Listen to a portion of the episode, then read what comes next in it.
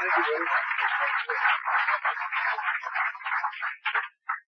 everybody. My name is Keith Carlicoli. And I'm very proud to be here tonight, be a part of uh, this sponsorship weekend. Kind of nice to, uh, well, there's a lot of hot bodies in here. you know, us alcoholics, we're hot people, that's for sure. Have been all our lives, you know. Why change it now? I, um, I want to thank the committee for asking uh, me to participate in the, the panel this afternoon and the the opening speaker tonight. It's always nice to get it over with. You know? My wife also is going to be your Al-Anon speaker tomorrow, so you can hear the real truth, as Johnny H says, you know. And um, we've really had a great weekend. Uh, my wife and I came up Tuesday, and uh, my son lives in uh, West Seattle, and we have a manufacturing facility up in Sumas, right on the Canadian border. I went up to the manufacturing facility and stayed at my son's cabin up, way up in the top of a mountain. He's close to the earth, you know.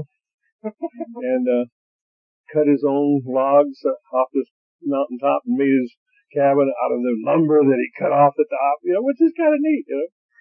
And, uh, spent a couple of days there and then came back Thursday night here and, and Johnny and myself and my son and, uh, another gentleman that we know real well went out and played golf this morning.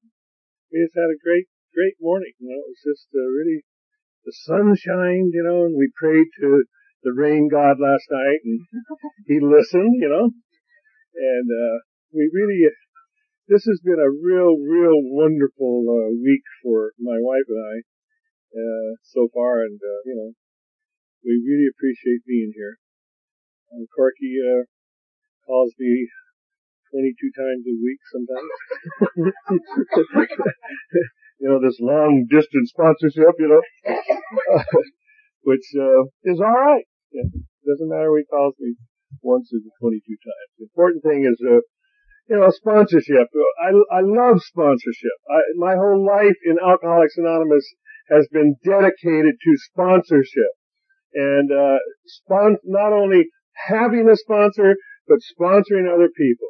Being a part of real AA. Alcoholics Anonymous, the way it started, Bill Wilson talking to Dr. Bob, sponsoring Dr. Bob, didn't even know he was a sponsor for crying out loud.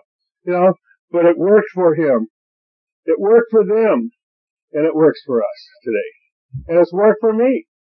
I celebrated 27 years on July 20th of, of sobriety. Nothing, you know, no alcohol nothing from the neck up. I never took anything from the neck up. But it's kind of fun to say, you know, because there might be somebody out there that's taking something from the neck up, you know. We don't do that here, you know. We don't take anything into our system, you know, that uh, is going to change our perception of reality. Change our perception of what what what the world really is, you know.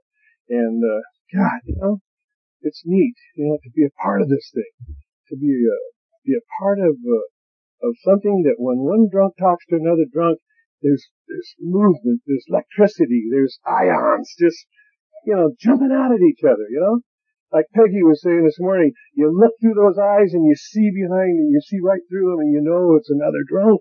You know, and if they're taking something, you don't see, you can't see through those eyes, and it's so true. You know, this uh, this thing is uh, I love Alcoholics Anonymous. I have a tremendous enthusiasm for Alcoholics Anonymous. And enthusiasm, I had enthusiasm for a lot of things all my life, you know, Pepsi Cola, you know, football, you know, sex, you know, uh, you know, a lot of things, you know. And I always, you know, in, in sports, you know, they talk, the coaches always talk about having a lot of enthusiasm, get out there, you know, and kill, kill, kill. And I've always had enthusiasm. But I didn't realize what enthusiasm was until I got to this program what it really meant and where it, what was derived from. And my sponsor, he said uh, one day, he said, "Do you really know, you know, what, where the word enthusiasm came from?" And I said, "No, I don't. I really don't. All I means is go get him, you know, kill him for crying out loud." And um, he said it comes from a Greek word, entheos, which means God within. And Jesus, I was amazed, you know, because it's so true. You know, when you have an enthusiasm for something, you know, it seems to work and it seems to, It might work only temporarily, but it works. And, uh, it's kind of nice to know that when you are enthusiastic over something like Alcoholics Anonymous, you know, it's, uh, has something to do with God. And, uh, I didn't believe in God when I got here. And I was never going to believe in God when I got here. And, uh, I had a reason for that. My dad died when I was nine and I was going to Christian Science Sunday school, and I believed in God and Jesus and Mary Baker Eddy, you know, and all my little gold stars for believing in, in God. And um, my aunt walked into a room where my sister and I were at my grandmother's house, and my dad had been in a coma for 16 days, and she walked in just when I got through saying, you know, Amen.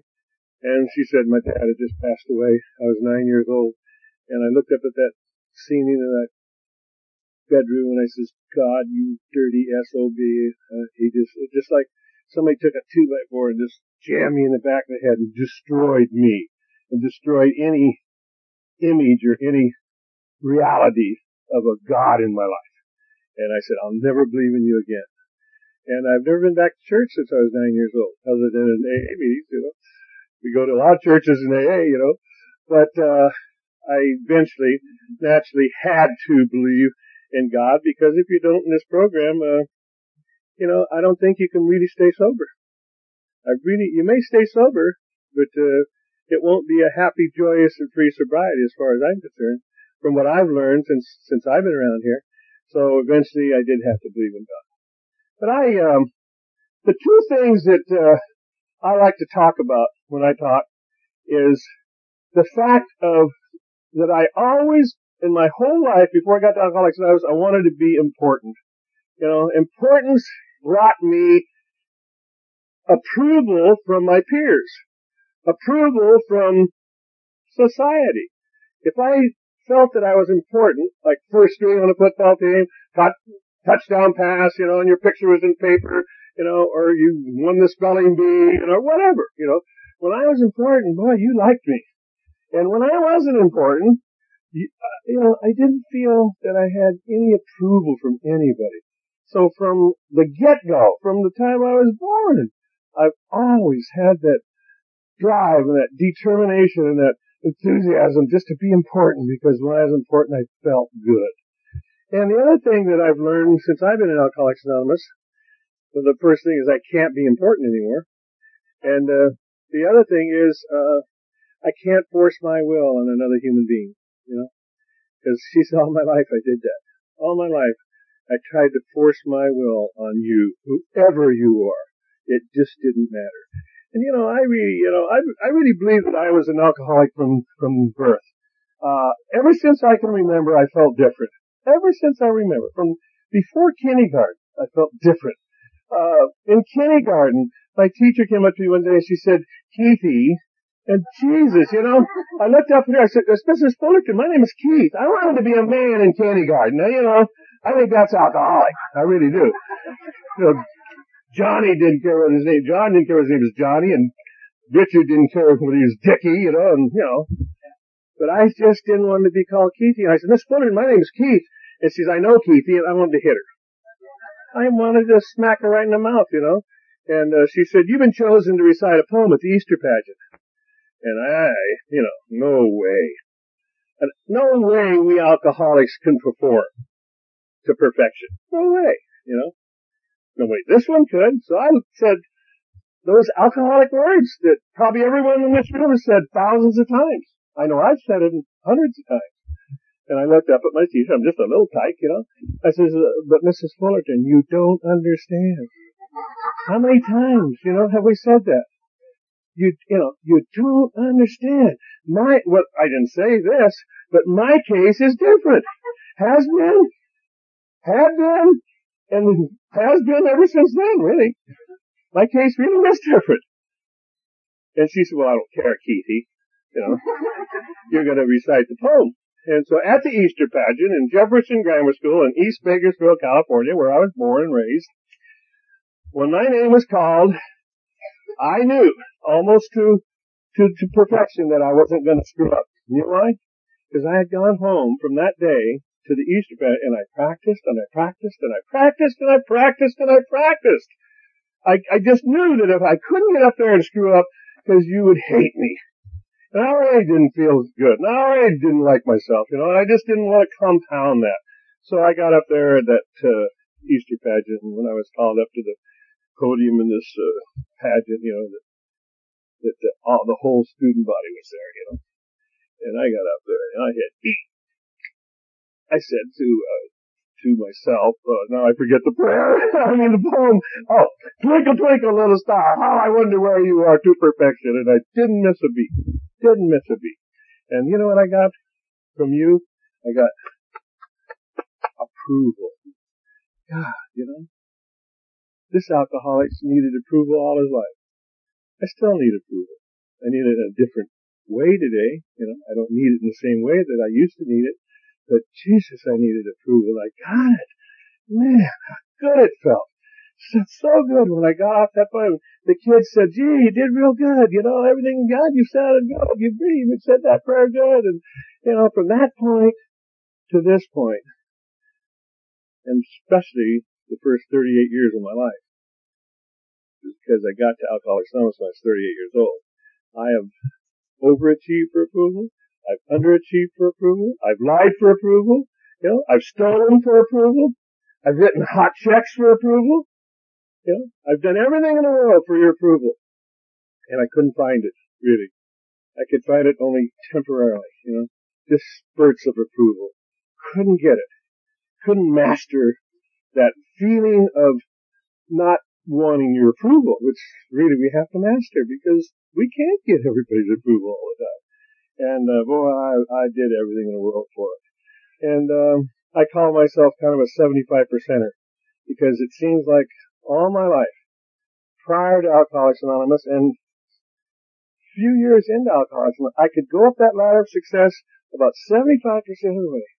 Everything clicking, you know, everything working, you know, approval working, everything feeling good, you know, forcing my will on people and them accepting it. You know, I'm just, everything going good, and all of a sudden I would fail. You know, I could never get over that three quarters mark, and I'd fail and have to start all over again. And I never knew, you know, what, why me? You know, why me? Why can't I make it? I never knew until I got to this program how to really make it. And, uh, you know, I started out in grammar school and I uh, went through the first six grades. And I became tetherball champion because I had to. Uh, we had a class, a sixth grade class that knitted Afghans to send over to the guys fighting the Second World War because it was winter, going to be winter time. And the one that knitted the most Afghans won the biggest prize. I beat every girl in the whole class. You know, I had to. I had to because if I didn't, I would feel like a piece of crap. You know, I had to, had to, had to be that number one and I fought it, and I, you know, I just uh, all my life, you know, needed that importance, needed that feeling of being somebody, and could never make it. And I hadn't had a drink yet, you know, but I had the disease of alcoholism. I really believe that. I had it right from the time that Doc slapped me on the rear and let out the first cry. I, uh, my father was a fantastic guy, and uh, at nine years old, I marched in the Armistice Day Parade with him, and 16 days later, he died of a tumor on the inside of his brain. And uh, it damn near destroyed me. It damn near destroyed me because uh, I loved my father. Jesus, it was just. We had a couple of gold mines up in the High Sierras, and he took me fishing, trout fishing up in the High Sierras, and taught me how to stand on the right side of the creek where my my shadow wouldn't enter the water, so the trout would know I wasn't there, and I could get my limit. And man, I got my limit doing that, and I thought, what a brilliant man, you know. Jesus, he knew everything, and he did. He was just a great guy. And when he left my life, you know, I thought, Jesus, you know, what am I going to do? And the first thing in my mind was to be the man of the family at nine years old. You know, I figured I'm going to be the man of the family. When I got a job, I didn't get one job, I got three jobs, you know, total alcoholic. And I was going to take that first check and I was going to bring it home to mom, you know, and be the man of the family at nine, you know, and I got that first check and I started home and I said, no, I think I'll go to Ferris's market, you know, the little market where everybody hangs out and say, Mr. Ferris, cash my check, will you, you know, to make me feel important. And he cashed my check, and I took that money, and I was going to take it home to mom. And all of a sudden, I saw all my girlfriends and my buddies out there hanging around like you do, you know, in those days. And uh, I said, Mr. Ferris, see all my buddies out there, my girlfriends? He said, yeah. I said, buy them whatever they want. Buy them, you know, candy, ice cream, whatever they want. And he says, Keith, you don't want to do that. Take your money home, put it in the bank, save it. No, no, buy them whatever they want. That's what I want to do. I wanted that buy your love. I wanted to feel important again. And they all came in and they bought ice cream and everything and God, I felt so great. Temporarily. I felt so fantastic for a while. And when it was all over, I started to walk home the two blocks to my house. Empty pockets, no money. The big G that's it. When you're guilty, you're guilty. You know, there's just no other way about it. And I felt so guilty. What am I going to tell mom? Because she expected that money. What am I going to, you know, God, I just hate myself. And that was, you know, that was, uh, happened over and over and over and over and over again in this alcoholic's life. And I got home, you know, and I did lie to her, you know. God, you know, when we lie, you know, we feel good temporarily also, and then all of a sudden we feel terrible. Felt terrible again. Anyway, I became 13 all of a sudden. I don't remember when you were 13, but boy, when I was 13, I had white hair stuck straight up. I had acne on my face. It was so bad. I'd look at myself in the mirror. I said, how can anybody ever love me? You know, I am so ugly. And I was, you know, I was terrible. I was tall, I was skinny, I had arms like Olive Oyl and Popeye. Remember Olive Oyl? And I wanted an arm like Joe Louis so I could whip people and, you know, be important and just crush people, you know. I just wanted to be tough for crying out loud. And I was tall, and I was skinny, and I was ugly, and God, I was terrible. Every Christmas Eve, my mother had nine sisters and four brothers, all Swedes, all drunks. Married, two of my aunts married into an Italian family, had nine brothers. Most of them were drunks, you know, not all of them. But uh, we had these big, gigantic Christmas Eve parties, and Santa Claus came at uh, eight o'clock every Christmas Eve. Brought me that present, the one I rode away to the Christmas to, to the to the North Pole for. And he came, you know, he came, brought me that present, and, I, and Jesus, I believed in Santa Claus till I was twenty-one. You know, so then he brought me, and I really thought he was Santa Claus for many, many years. You know, but I was 13 and I was ugly and I, God, I just, I was going to be an athlete all my life. From the time I can remember, I loved athletics. I loved to work out. I loved to play. I loved to win, you know. And I said, I'm never going to drink and I'm never going to smoke because athletes don't drink or smoke. So that was something I had said to myself when I was real young. And I was never going to do that. But I'm 13 and my cousins are trying to get me to dance with them. Jesus, you know, I couldn't even get close to a girl. I couldn't get close to a girl with this ugly face, you know, and that acne. I was just, you know, I knew that, they would never love me anyway, so why get close to them? And, um, I thought, Jesus, everybody's laughing and having a good time. Maybe I, I better take a drink of that stuff that they're drinking, you know, and I went in and I stole a bottle of view and I went in the back closet of this big old house and I took that top off and I took a big old drink, you know, and God, it hit my mouth and it burned. Got here and I coughed, you know. I said, God, how can they like this stuff?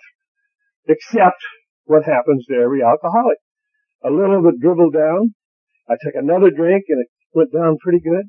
I took another drink and it went down better, you know, and all of a sudden it just kind of hits the bottom of your tummy and trickles up your back and makes your hair feel good and your toenails feel good and everything in between, you know, and the magic happened, you know. Alcohol became the magic of my life. And I drank maybe eight or nine swigs off that bottle, and I went out there and learned how to jitterbug that night. You know, I learned how to love. You know, I learned how to, you know, to talk. I learned how to walk. I learned how to be somebody. And God, it was a mag, just a magical feeling, a magical feeling. Alcohol was my answer, and I drank more, and I'd go back and take two or three more swigs off that bottle because I hid it there, you know. I didn't want them to know I was drinking, you know. And uh all of a sudden, you know, I get sick and I vomit, you know, and I throw up, you know. And next morning, I just thought, well, that's part of drinking, you know. And I did it many times after that. But you know, alcohol became a way of life, and I and I drank every opportunity I could drink from age 13 to age 38. Every single opportunity. If you were going to go out for the for Friday night and have a good time, I start at three in the afternoon to get ready, you know, to have fun, you know. And in the uh, these later years, you know, that getting ready, you know, you get to the party, you're so drunk you can't have any fun, you know, you pass out and do all kinds of crazy things.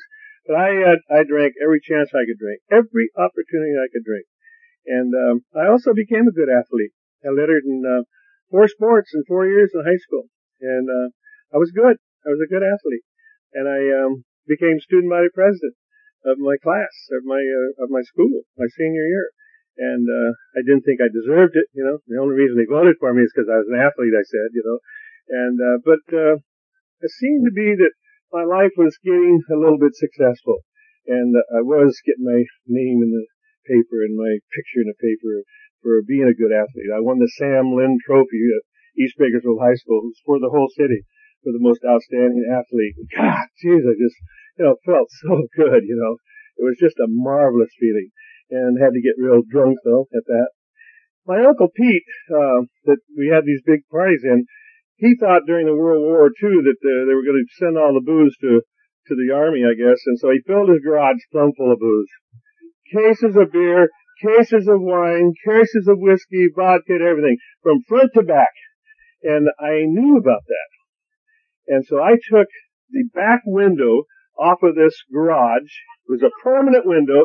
It's, you know, chiseled it and chiseled it and hammered it and got it where I could just take it off and I'd go in and get what I wanted and I'd take it and we'd go out to the Kern River and man, we'd have a ball, you know. And I was important because I had the booze, but I didn't tell any of my buddies where I was getting it, you know. I said, I just gonna get it for you. God, they loved me. They thought I was the greatest thing that, you know, since sliced bread for crying out loud. Used to go out there and we used to have, we used to chase the bunny rabbits down the hot roads and when the moon was coming out. We'd get in the bushes with the girls and, you know, we used to shoot uh, cigarettes out of our mouths with 22s. Real smart, you know. Wonder we didn't kill somebody, you know. But we used to have a ball. I mean, that was fun. That was, that was really getting with it and being a part of. And I did that all through high school. Anyway, I graduated from high school and I uh, got a scholarship to Stanford. And I thought, Jesus, this is great. I can get my education. And I went up to Stanford in the spring, and uh, God, all those kids had hundred dollar bills in their pockets. They're driving convertibles with white tops, and their doc, their fathers were doctors and lawyers. And I got out in that Bayshore Highway and I hitchhiked. I had a ticket to come home. I hitchhiked home. I had to run away from that because we alcoholics love to run away from things where we're not comfortable. I know this one always did. I got home and I went to Bakersfield Junior College, and thank God I did because um, I could drink a lot, you know, and I could screw up a lot, and I, I could be important, and I could be somebody. And uh, I went to Bakersfield College, and uh, we had probably one of the greatest football teams that ever lived. We beat one team 96 to six, and we gave them the six points. and we beat another team 105 to nothing, and we didn't give them any points because we didn't like them, you know. and uh, on that team was Frank Gifford and myself and Sid Hall and six of us uh, went into, into college and pros uh, to the pros after that.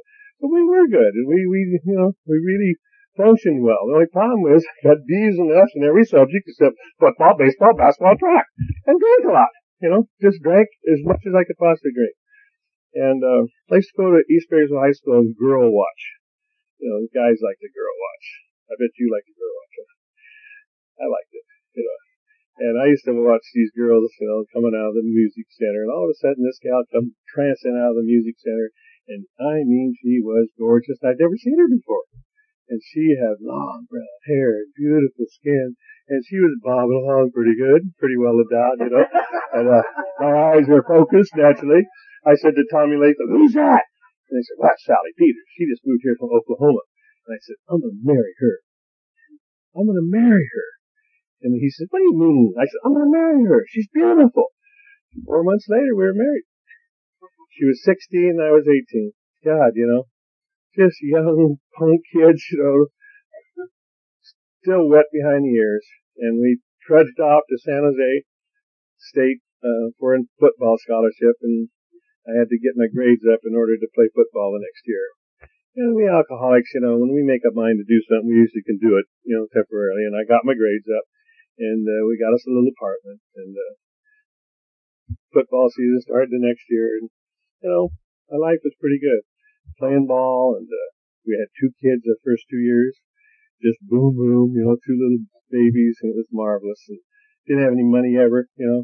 When we did have a, when I had a buck, on Friday, I used to say, well, shall I go home and buy the babies some milk, which they probably need? Or should I go to Tenth and Keyes and have a beer, you know? And every single time, Tenth and Keyes. Never took that dollar home. And then I'd come home two or three in the morning on my bicycle. I didn't have a car. I'd ride my bicycle home drunk out of my mind.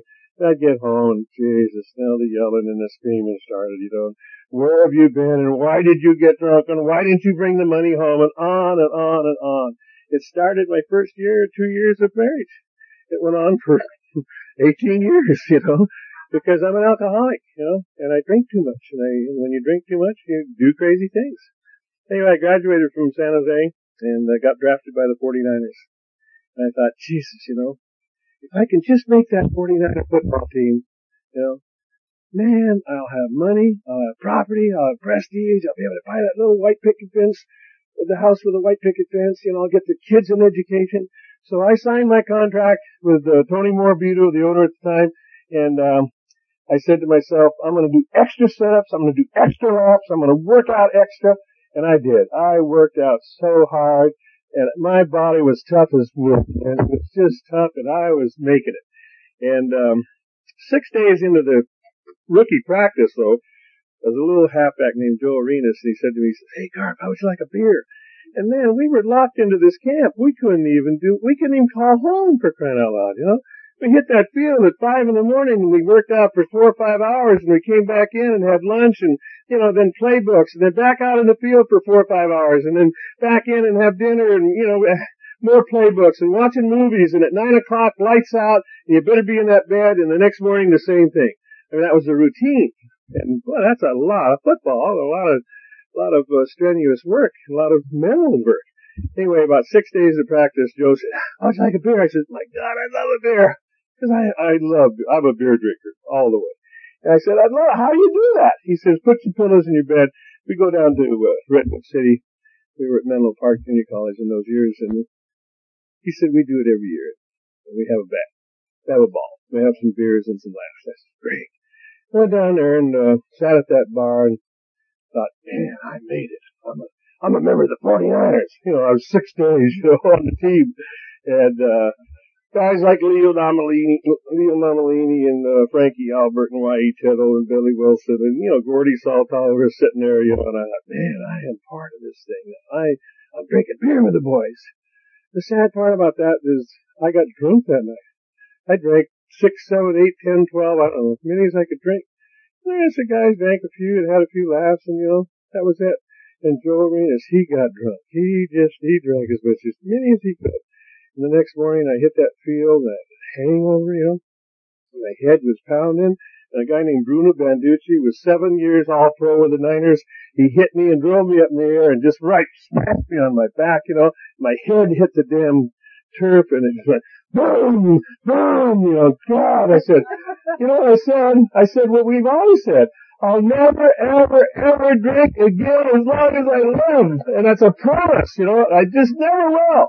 And, uh, you know, the promises only last as long as, you know, we have the opportunity to take another drink because we're alcoholics.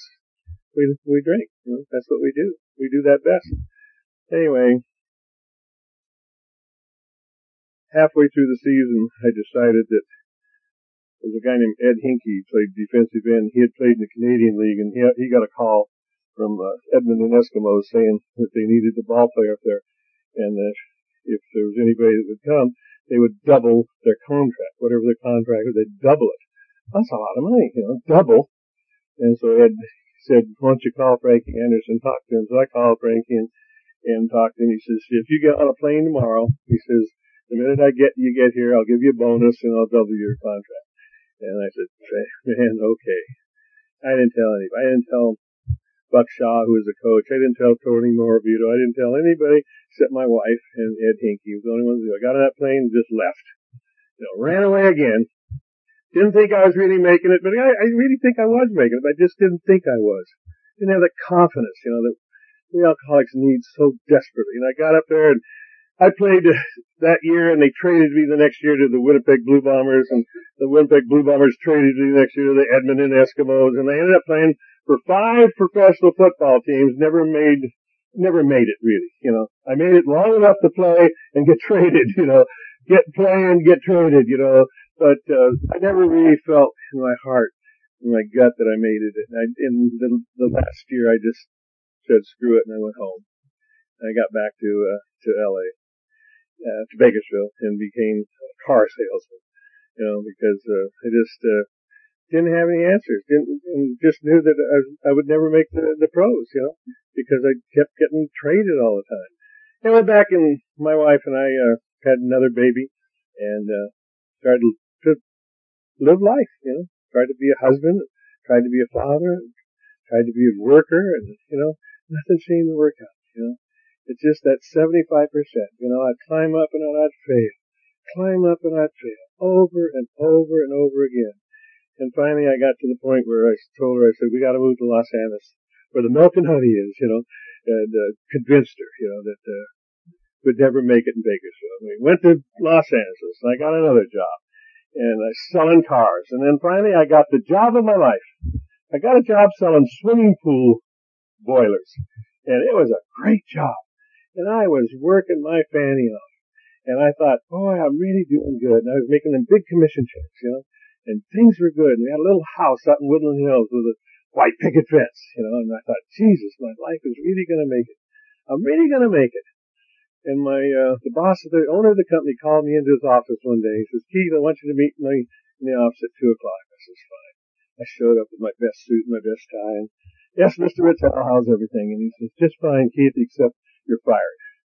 Yeah, and I, and I looked at him and I said, what are you talking about? I'm your best salesman. He says, yeah, but you owe all my customers money. He says, you got hot checks all over the place. He says, you're my best salesman, but you're my worst employee. He says, see that door? He says, get your butt out of there and don't ever come back. And you know, I walked in there thinking I was going to be national sales manager, you know. I really did, you know. And I walked out and I went home. and I said, honey, quit my job, you know. I'm going into business for myself. And I went. I went into business for myself. Swimming pool. I, I call myself uh, poolside sales and service, and I uh, cleaned swimming pools and uh, stole money from my customers for the next four years. I uh, I built my route up to 75 customers. I had Kim Novak on my customer. I had Red Skelton. I had all these stars, Kirk Douglas, everything. I thought, man, I'm really making it. My life is going to be good, you know. And all of a sudden, I woke up one day, you know, and I had 10 accounts left. And they were writing letters firing me saying, my wife caught you urinating in this pool this morning. You know, we don't, we don't allow that, you know. And I was drinking 20 to 40 half quarts of beer a day for crying out loud. And then if I really needed to, uh, to pay a bar bill off or needed to drink more, I'd short a motor out and just short it out and I'd tell the customer, well, you need a new motor. And I'd take that motor home and I'd paint it and bring it back and sell it to them, their own motor, you know for a score of 85 bucks, you know.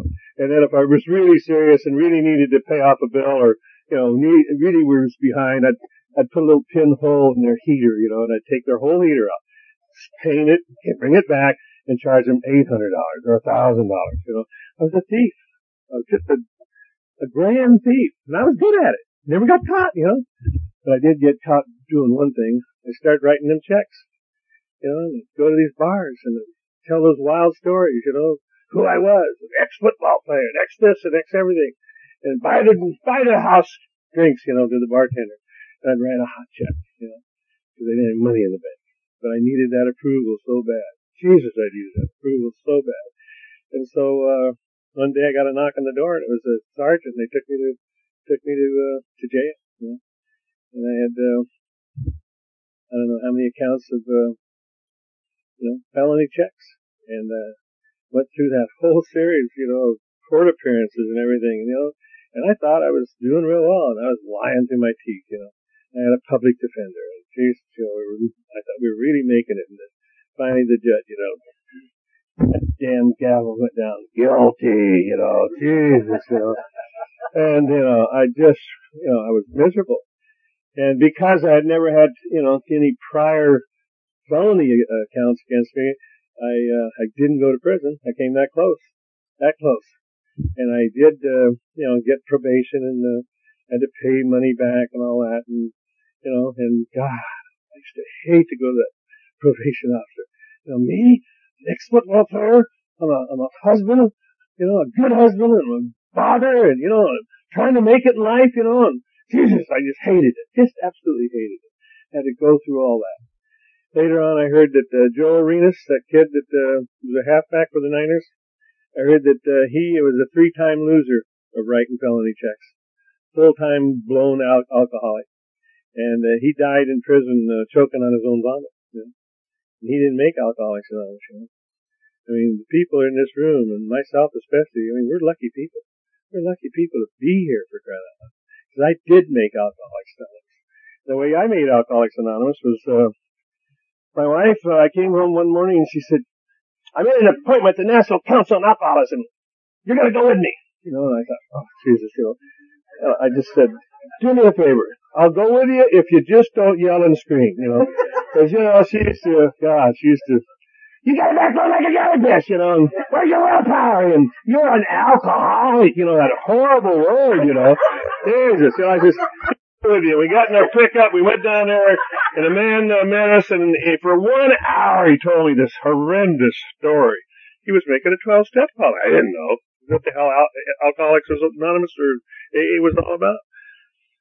And he told me this horrendous story. He chased his mother with a butcher knife. Now, that's an alcoholic, you know. I love my mother for crying out loud. We walked out of there, and she had gone up and talked to an Al-Anon gal upstairs, and we walked out of there, and you know, and he told Sally, he says, she's not ready yet. She didn't know what he meant. He says, he's just not ready. And I walked out of there and for nine more months, I drank. I used to drink for three and four weeks and just couldn't get drunk and couldn't get sober, you know, trying to find the magic of that first drink when I was 13, you know, how it felt and what it did to me. And I just couldn't find it. I was 310, 320 pounds of fat, bloated, you know, ugly again, hated myself, couldn't work, lost all those pools, didn't have any money, owed 40, 60, I don't know, $100,000. I have no idea what I owed. You know, I, I was just in a miserable, miserable place in life. I kept drinking and I'd buy two half quarts of beer and I'd go up on Mulholland and I'd sit in that pickup, you know, and just couldn't make it that day and couldn't work that day because I was so hungover from the day before. And I just finally figured out what was wrong with me. I looked down at those people driving down the freeway in a nice car and a nice coat and a nice tie, and I knew that they were going to work. And I knew they were good husbands, and I knew they were good people, and I was a rotten, no good person at that point in my life, you know, and I just felt so miserable. I wanted to commit suicide, didn't have the guts to do it. And I to, I, I finally came to the conclusion that I know why I am who I am. And the reason that I am who I am, and the reason that you know, Frank Gifford I went all the way through school and made it and made a, made a real brilliant career for himself, you know, why he made it and why I didn't. And the reason was, up here in this mind, was that I will never make it. I'm just one of those persons that will never make it. And I might as well accept it now. And that's what I said to myself. I went down and started drinking again. July 19th, I had drink, I had drunk for 13 weeks pardon me, not 13 weeks, three weeks. And I couldn't get drunk, couldn't get sober. And I drove to Bakersfield to have Basque food. Anybody ever been to Bakersfield had Basque food? It's the greatest food in the world. I put a bottle of wine in front of every damn three or four people. Went up there and I drank, you know, Jesus Christ. I threw up all over the table. And I knew JB because I was born and raised on Baker Street, and I knew him real well. And I went in, and I cleaned myself off, and I went back and demanded that he serve me again. You know, just you know, wow wild alcoholic. Got home, don't even know how I got home. Don't even know how I got home from Baker's. It was 100 miles to my house in Woodland Hills. And the next morning I woke up. My wife had never been to Al-Anon, but she knew that I had a drinking problem. Serious drinking problem. She, we had one of those little guns where you make the numbers, you know, and you peel them off and you stick them on things. And she had taken a number from this fellow down at the National Council on Alcoholism and uh, she took that number and she had plastered it all over the house. For nine months, I looked at that stupid A and A number, you know, thinking I'm never going to call that. She put it on the phone in the hall. She put it on the refrigerator. She put it on the mirror in the bedroom, the mirror in the bathroom. She put it everywhere, at a coffee table, you know. And I'd look at that number and I'd go out and drink, you know. I was never going to call A and A. But this morning I woke up, it was July 19th, the night that I went to Bakersfield the next morning, July 20th, and I crawled out of bed because I couldn't even walk. I was so hungover. I was so fat, so bloated, you know, so out of shape. I was just miserable. And I literally crawled into the porcelain altar, you know, with that wooden seat, you know, and I'd get my head up against that porcelain. Oh God, it felt so good, you know. Woo, you know, and I lifted up that seat and I'm, you know, I'm even giving it 110%. It's going good. I looked down on the porcelain was 3922622. I how you got to A but I got here through a toilet bowl, you know? and you know what I'm saying? You know what I'm saying? It's okay. It, it doesn't matter how you get here. It doesn't matter how you get here as long as you get here. You know, if you have the disease of alcoholism. Because I looked at that number and I thought, oh, maybe I'd better call A&A. And I got up and I cleaned myself off and I took 17 steps into the hall because I couldn't remember the number. My brain was so full of fog. I got in there and I looked at that number and I dialed that number. It was 20 minutes to 9 in the morning. And that was Clancy's number. I didn't know who Clancy was. I thought it was a stupid name. And uh, he answered the phone and I said, is this where I'm supposed to call if I have a drinking problem? He says, well, let me ask you a question. Do you have a drinking problem? I don't have a drinking problem. My wife hates me and my kids are, are just hate me and my wife's divorcing me. He says, wait a minute. I said, well, what do you want? He says, you got a drinking problem. You know. Then I was mad. I said, how do you know I got a drinking problem? You're way over there and I'm way over here. And he says, I know you got a drinking problem, kid. And he hung the phone up. Jesus, I was so mad. I lowered myself to call A&A and he hangs the phone up my ear. I went out and I got in my pickup truck my wife had gotten a little job to try to get enough money to divorce me. And I got in this truck and there was an straight piece of metal in it. Both bumpers were wired up. It was only a year and a half old, you know. I never hit anything. Never hit anything. A lot of people hit me, you know. And I opened the door and she took all these cans of beers upside down, some of them half full, you know, a quarter full, and poured this beer and pyramided these cans. When I opened the door, they all fell on me, you know.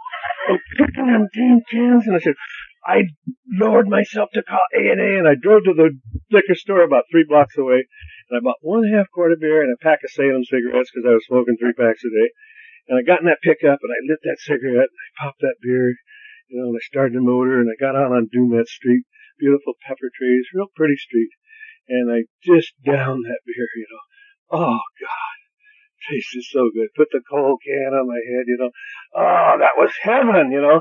And then from the cigarette smoke and the fact that I was, you know, just had all that Basque food still in me, I started to throw up. And I'm driving, you know, and I'm starting to throw up and I'm, I started to cough and it just went all over the windshield. I couldn't see where I was going and I thought, I'll fix that. I'll turn the windshield wipers on, you know. Turn the windshield wipers on, nothing happened, right? I stopped the motor and I remember wiping the bonnet off of my arm, you know. Just, you know, feeling so terrible feeling so miserable again. And then I remembered Clancy says, hey, I'm shaving and I gotta go to work. I'll call you later. I remembered that then. I went home and I stared at the phone, knowing that he wouldn't call. Nobody, no, nobody's gonna pay attention to me. And the phone rang and it was him. And we talked and he sent a man out to my house that was a bartender, worked nights. And I had my last drink at five minutes to nine on July 20th. That man showed up about 10 o'clock in the morning. I called my wife. She rushed home. She had a, a book, you know, a scrapbook of how to stop drinking, you know. She was going to tell him, you know, how to tell me to stop drinking, you know. Anyway, he, uh, he told me, uh, he, he, he told me a story. And, um, something happened. And they took me to my first meeting that night and I met Clancy that night. And, uh, he became my sponsor that night. And, uh, they took me to my first five meetings. Thank God my ego and my pride probably would not allowed me to go. In fact, I am almost positive 100% that I would have never gone again. But they came and picked me up, took me to those meetings, you know, and something happened. Something happened to me that uh, is called surrender, you know. I surrendered somehow. I figured I'd stick around for a couple of weeks and learn how to drink a six pack, you know, and everything would be okay. And you know, the magic happens, you know. One drunk talking to another drunk and sitting and talking with Clancy, you know, and sitting and talking with, you know, Jim Shaw and Johnny Harris and, and uh, Clint Hodges and, you know, all these guys, Chuck Nesbitt and these guys that were making it and, and doing good and they, they started to rub off, started to rub off. And, uh, from that moment to this moment, I've never had a, a drink of alcohol. I never did have a drug problem. Never took a drug in my life. I never have had a drink since five minutes to nine, July 20th, 1967. And, um, there's got to be reasons for any of us to stay sober. And the main reason it's called A and A, you know, it's called the basic principles of Alcoholics Anonymous. And I really believe that the basic principles of Alcoholics Anonymous is one drunk talking to another drunk. Sponsorship. Or not sponsorship to beginning, but just one drunk talking to another drunk. And I believe that that, to me, is what starts us on the road to recovery and then we recover the rest of our life. We never ever cure the disease of alcoholism. We just keep arresting it by going to meetings and not drinking between meetings. By doing the stupid things, you know, that's so stupid when you, when you get here. Pick up the ashtrays, you know, clean the ashtrays. I mean, Jesus, man, I'm an ex-football player. I'm gonna do that, you know. That's not gonna keep me sober, you know and you know, being just obstinate, you know, and fighting things, and but you see other people doing it, and they're making it, and they seem to be happy. They got that smile on their face, and you know that Jesus, you know that smile that you want so bad, and you know you're never gonna get. You know that feeling of contentment, that feeling of happiness, feeling of you know happy, joyous, and free, as it says in the book. And I wanted it so bad that I started working for it. You gotta earn the right to be sober in Alcoholics Anonymous. You don't just get it like that. It don't happen like that. There's no flash of light that, that ever got me sober. I got sober because I did things in Alcoholics Anonymous. Because I had a sponsor that was active and was doing things in Alcoholics Anonymous.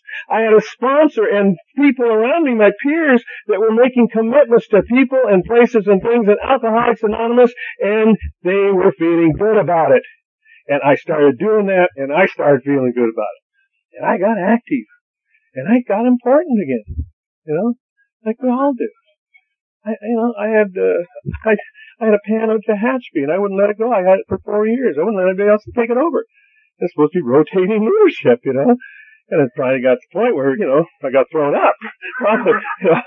but, you know, and I started a thing called Sober Sailors, you know, and I got real important with that. And, you know, it kind of just became my life for crying out loud. And it was a fantastic day. We had fantastic uh, cruises, all members of AA and Al-Anon, and we just had a ball. But it got, you know, got to the point where I was the big cheese. I was the important person. And I liked it. I liked it.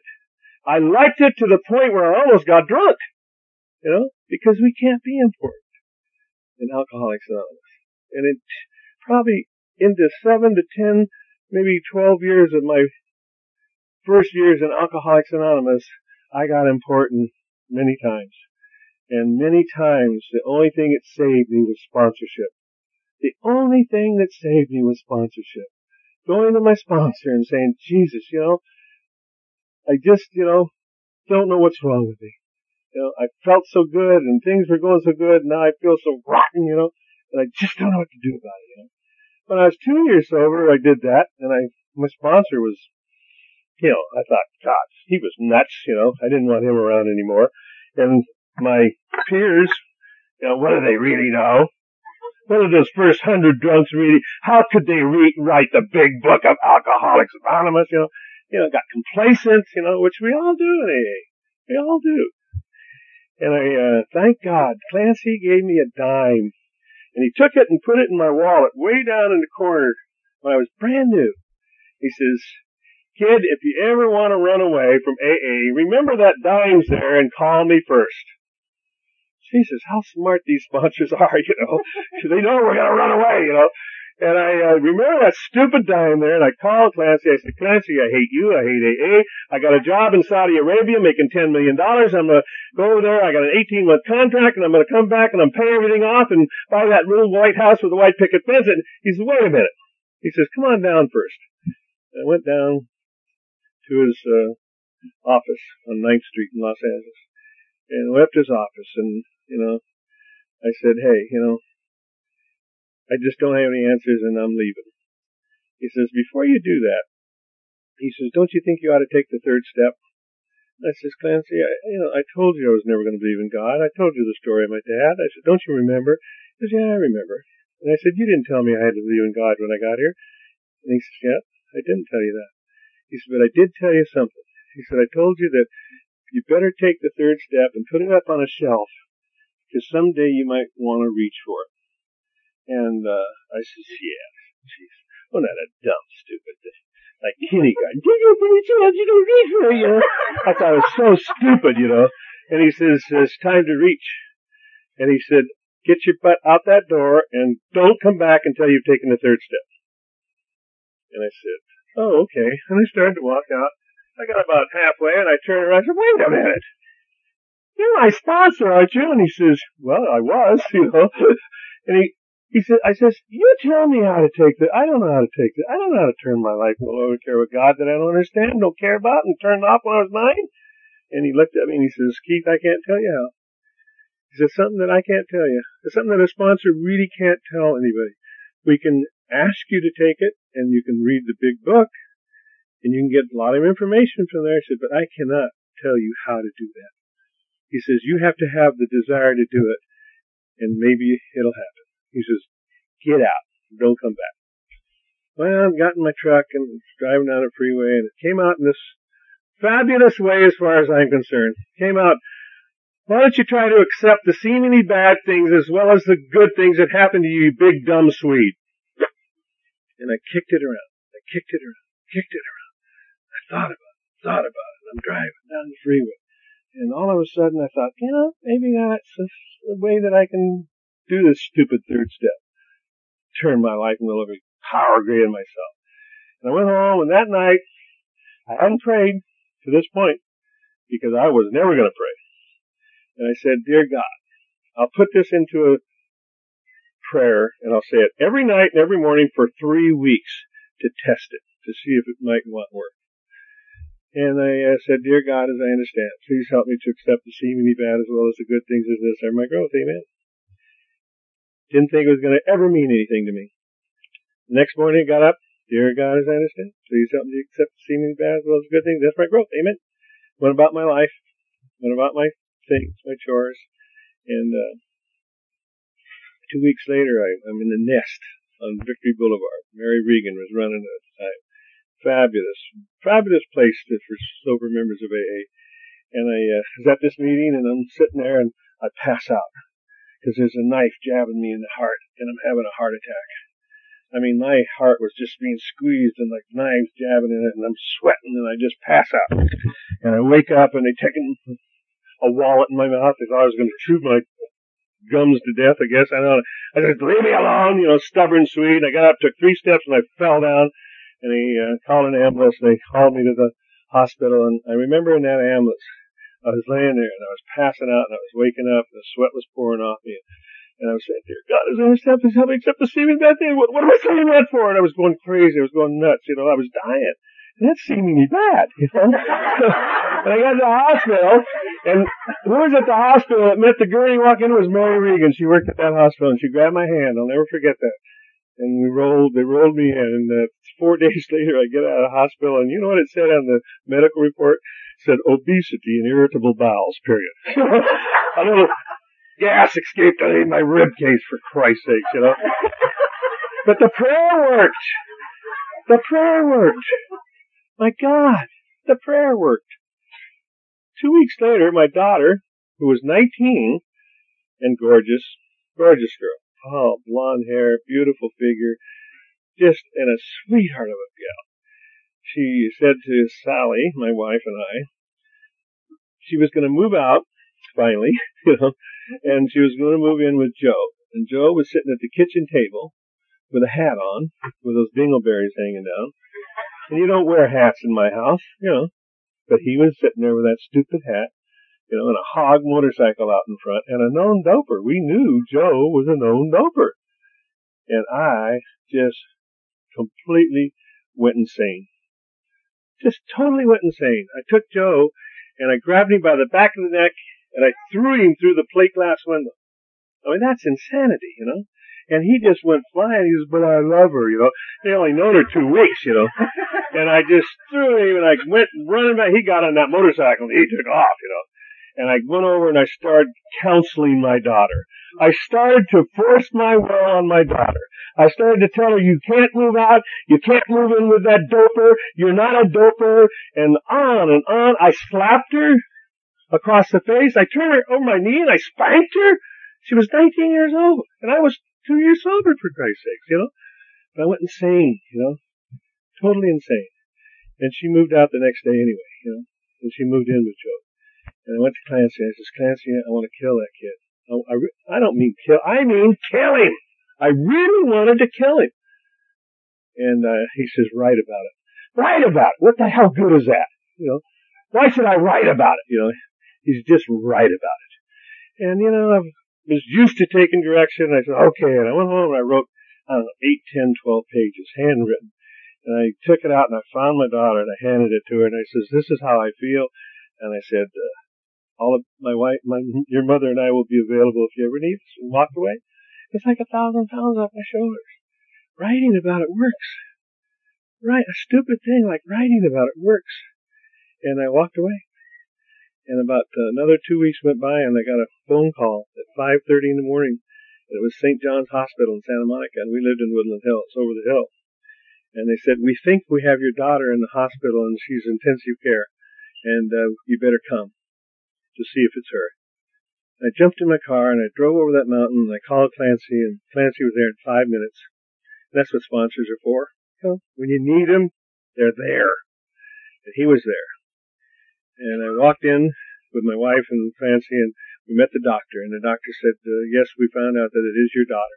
They were on a dope run, her and her boyfriend, and they were, you know, when you're on dope runs, you don't have identification on. I guess, because they didn't have any identification. And he turned her car over, his little sports car, turned it over, and her face hit the pavement, and half her face was just torn and ripped off.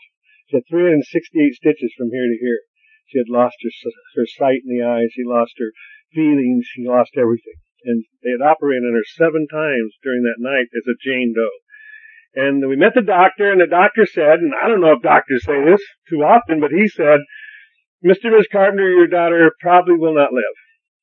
She's in intensive care and she's unconscious and we've had seven operations on her and um, the only thing I suggest you do is go to the chapel we provide in this hospital and pray to the God of your understanding. I don't know if doctors say that, but thank God this one did, you know, because we trudged to the little chapel and my wife and I and Clancy got on our knees. I got on my knees for the first time in, since I was nine years old. You know, it says somewhere I've heard you know, if we stick around this program long enough, we'll be forced to our knees, you know, and I was forced to my knees. And I didn't want my daughter to die, you know. And I said, Dear God, as I understand, please help me to accept this seemingly bad thing as necessary for my growth. And if I find it necessary for her to die, I'll accept that. If you find it necessary for her to live, I'll accept that. And I got up.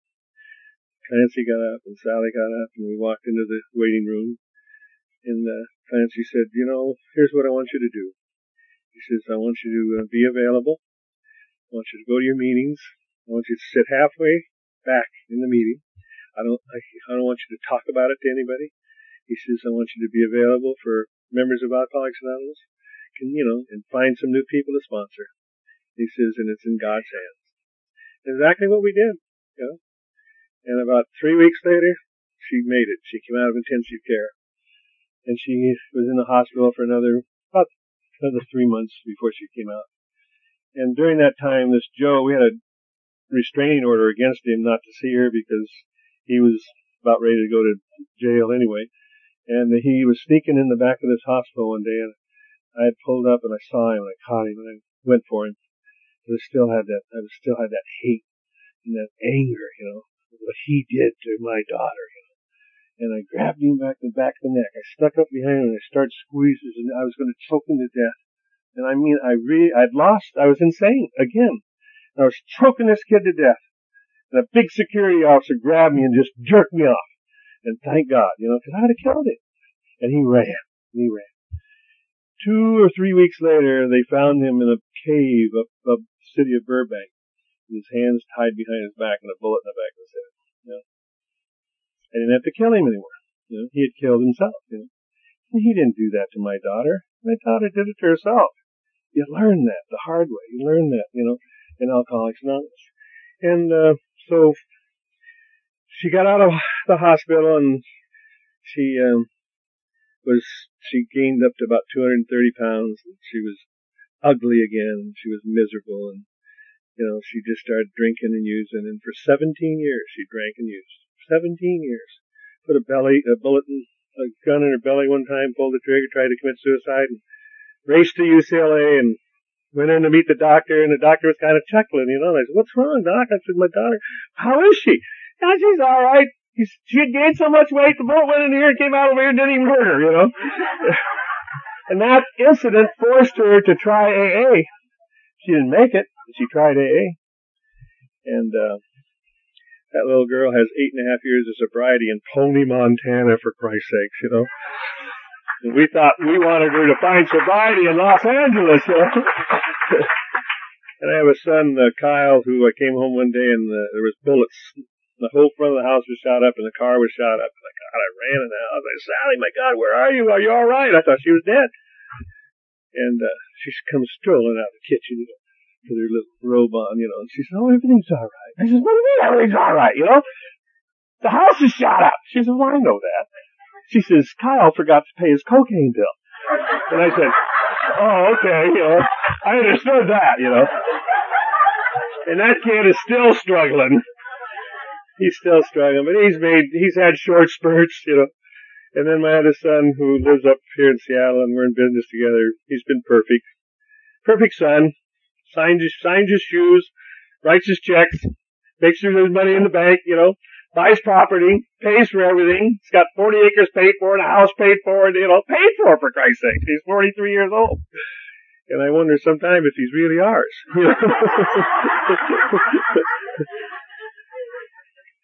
my life is uh, as good as it probably will ever get. And uh, the reason my life is as good as it probably will ever get is because uh, I have an attitude of gratitude. I have a little pin here that says attitude of gratitude. Hal Marley from Washington D.C. gave me that on my 27th birthday at the Capitol building where they have a meeting every Monday and, and Tuesday and all our senators go to and our House of Representatives go to, you know. It's called Yays and Nays. And he gave me that little pin, and it, it really means something, you know. Because if we have an attitude of gratitude, you know, it's pretty hard to get any hate and any fear in our in our system. And uh, I still I have an enthusiasm for this program, tremendous enthusiasm for life today, and it's all because of AA, real AA, you know, not AA plus this, not AA and this, you know, Alcoholics Anonymous one drunk talking to another drunk. One drunk learning how to scrub the floors and pick up the ashtrays and go to prisons and do all the things, you know, that we do. And I don't feel important anymore. God, what a good feeling. And I know I can't force my will on another human being. I can sure suggest a lot of things as a sponsor or a friend or a member of AA I can't force my will on any person I sponsor. I can suggest. And I can walk and talk like I talk.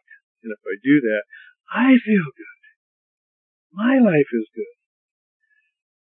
On June 5th of this year, I, uh, for two months I was having dizzy spells and I was passing out. And I woke up one night and I was totally paralyzed. I had no function, you know and uh, my wife got me in bed, and I and I went back to sleep. The next day, I went to the doctor, and he took all kinds of tests and everything, and he said you need an operation. Had uh, two arteries, the vertebral arteries, going into the stem of your brain, and one was never attacked, the other was blocked 99%, and I was dying. I was literally dying. And they wouldn't operate me on anybody in Los Angeles, in Southern California, even Scripps Hospital, all those fantastic, they wouldn't operate on me because they were scared. It was so close to the brain and the spinal column. And they sent me to the UCSF, University of California, San Francisco Hospital. What a marvelous hospital. I went up there and for three days they tested me. And uh, I talked to my sponsor every day, talked to my wife, talked to my friends in AA. And uh, my sponsor said, hey, do what the doctors tell you to do. You know, just do what they tell you to do. And uh, for three days, I laid in that hospital bed, and I was overlooking old Kezar Stadium. It was really kind of funny. My room was right here, and there was Kezar where I played football with the Niners. You know, was kind of neat. You know, well, if I'm gonna die, I'm gonna die watching the old football field. You know. And anyway, three days later, they said uh, I came to my room, four doctors, and they said uh, you need an operation, and uh, if you don't allow us to operate, you'll probably die in two weeks or more. And they told me why. They showed me the pictures, you know. And I said, okay. I said, uh, I've talked it over with my people.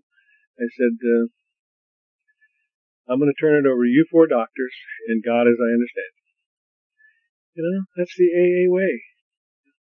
It's not a religious way. It's a spiritual way. A spiritual way. And you know something? I had no fear whatsoever of dying. No fear. Figured if I'm gonna die, I'm gonna die. It's okay. You know, I got 27 years, of right? We've had a good life. You know, got kids. My life is full. And I'm a member, sober member of Alcoholics Anonymous.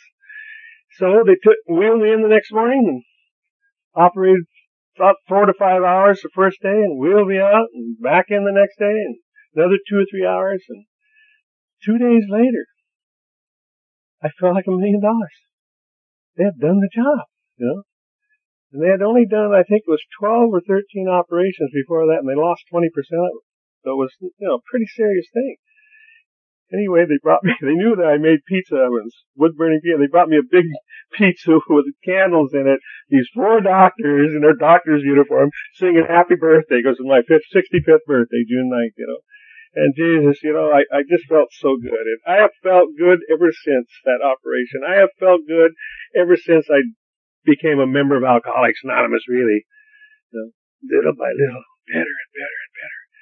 If you're out there tonight and you're having problems and you don't know whether you should listen to your sponsor or you shouldn't listen to your sponsor, or, you know, or your, your relationship is on the, on the skids or, you know, whatever, you know, those are all seemingly bad things.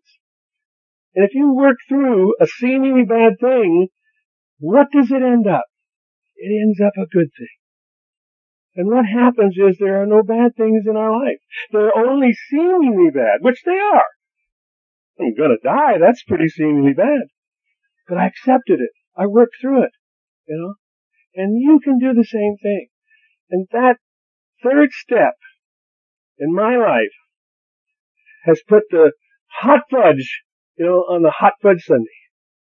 The hot fudge sundae's pretty good without the hot fudge because it's, you know, vanilla ice cream and nuts and cherries, you know. But you put that hot fudge on it, melts the ice cream real, and you put that spoon in, and it's perfection, you know. And that's what the third step is to Alcoholics Anonymous, as far as I'm concerned. It really is. And I have a sponsor, and I hope I have the same sponsor forever. And I do what my sponsor says. And you should do that too. Don't question your sponsor. Just do it. Because that sponsor really is my higher power. And my higher power is God as I understand it.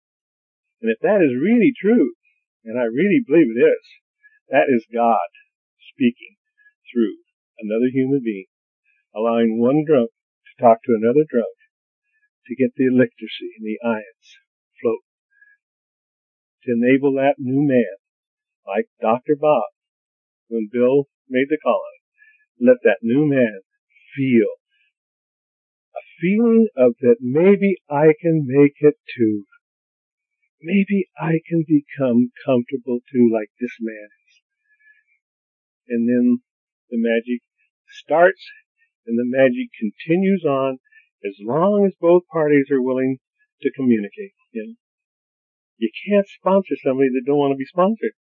You can't sponsor somebody if you tell them to do something they don't want to do it. They got to do it their way.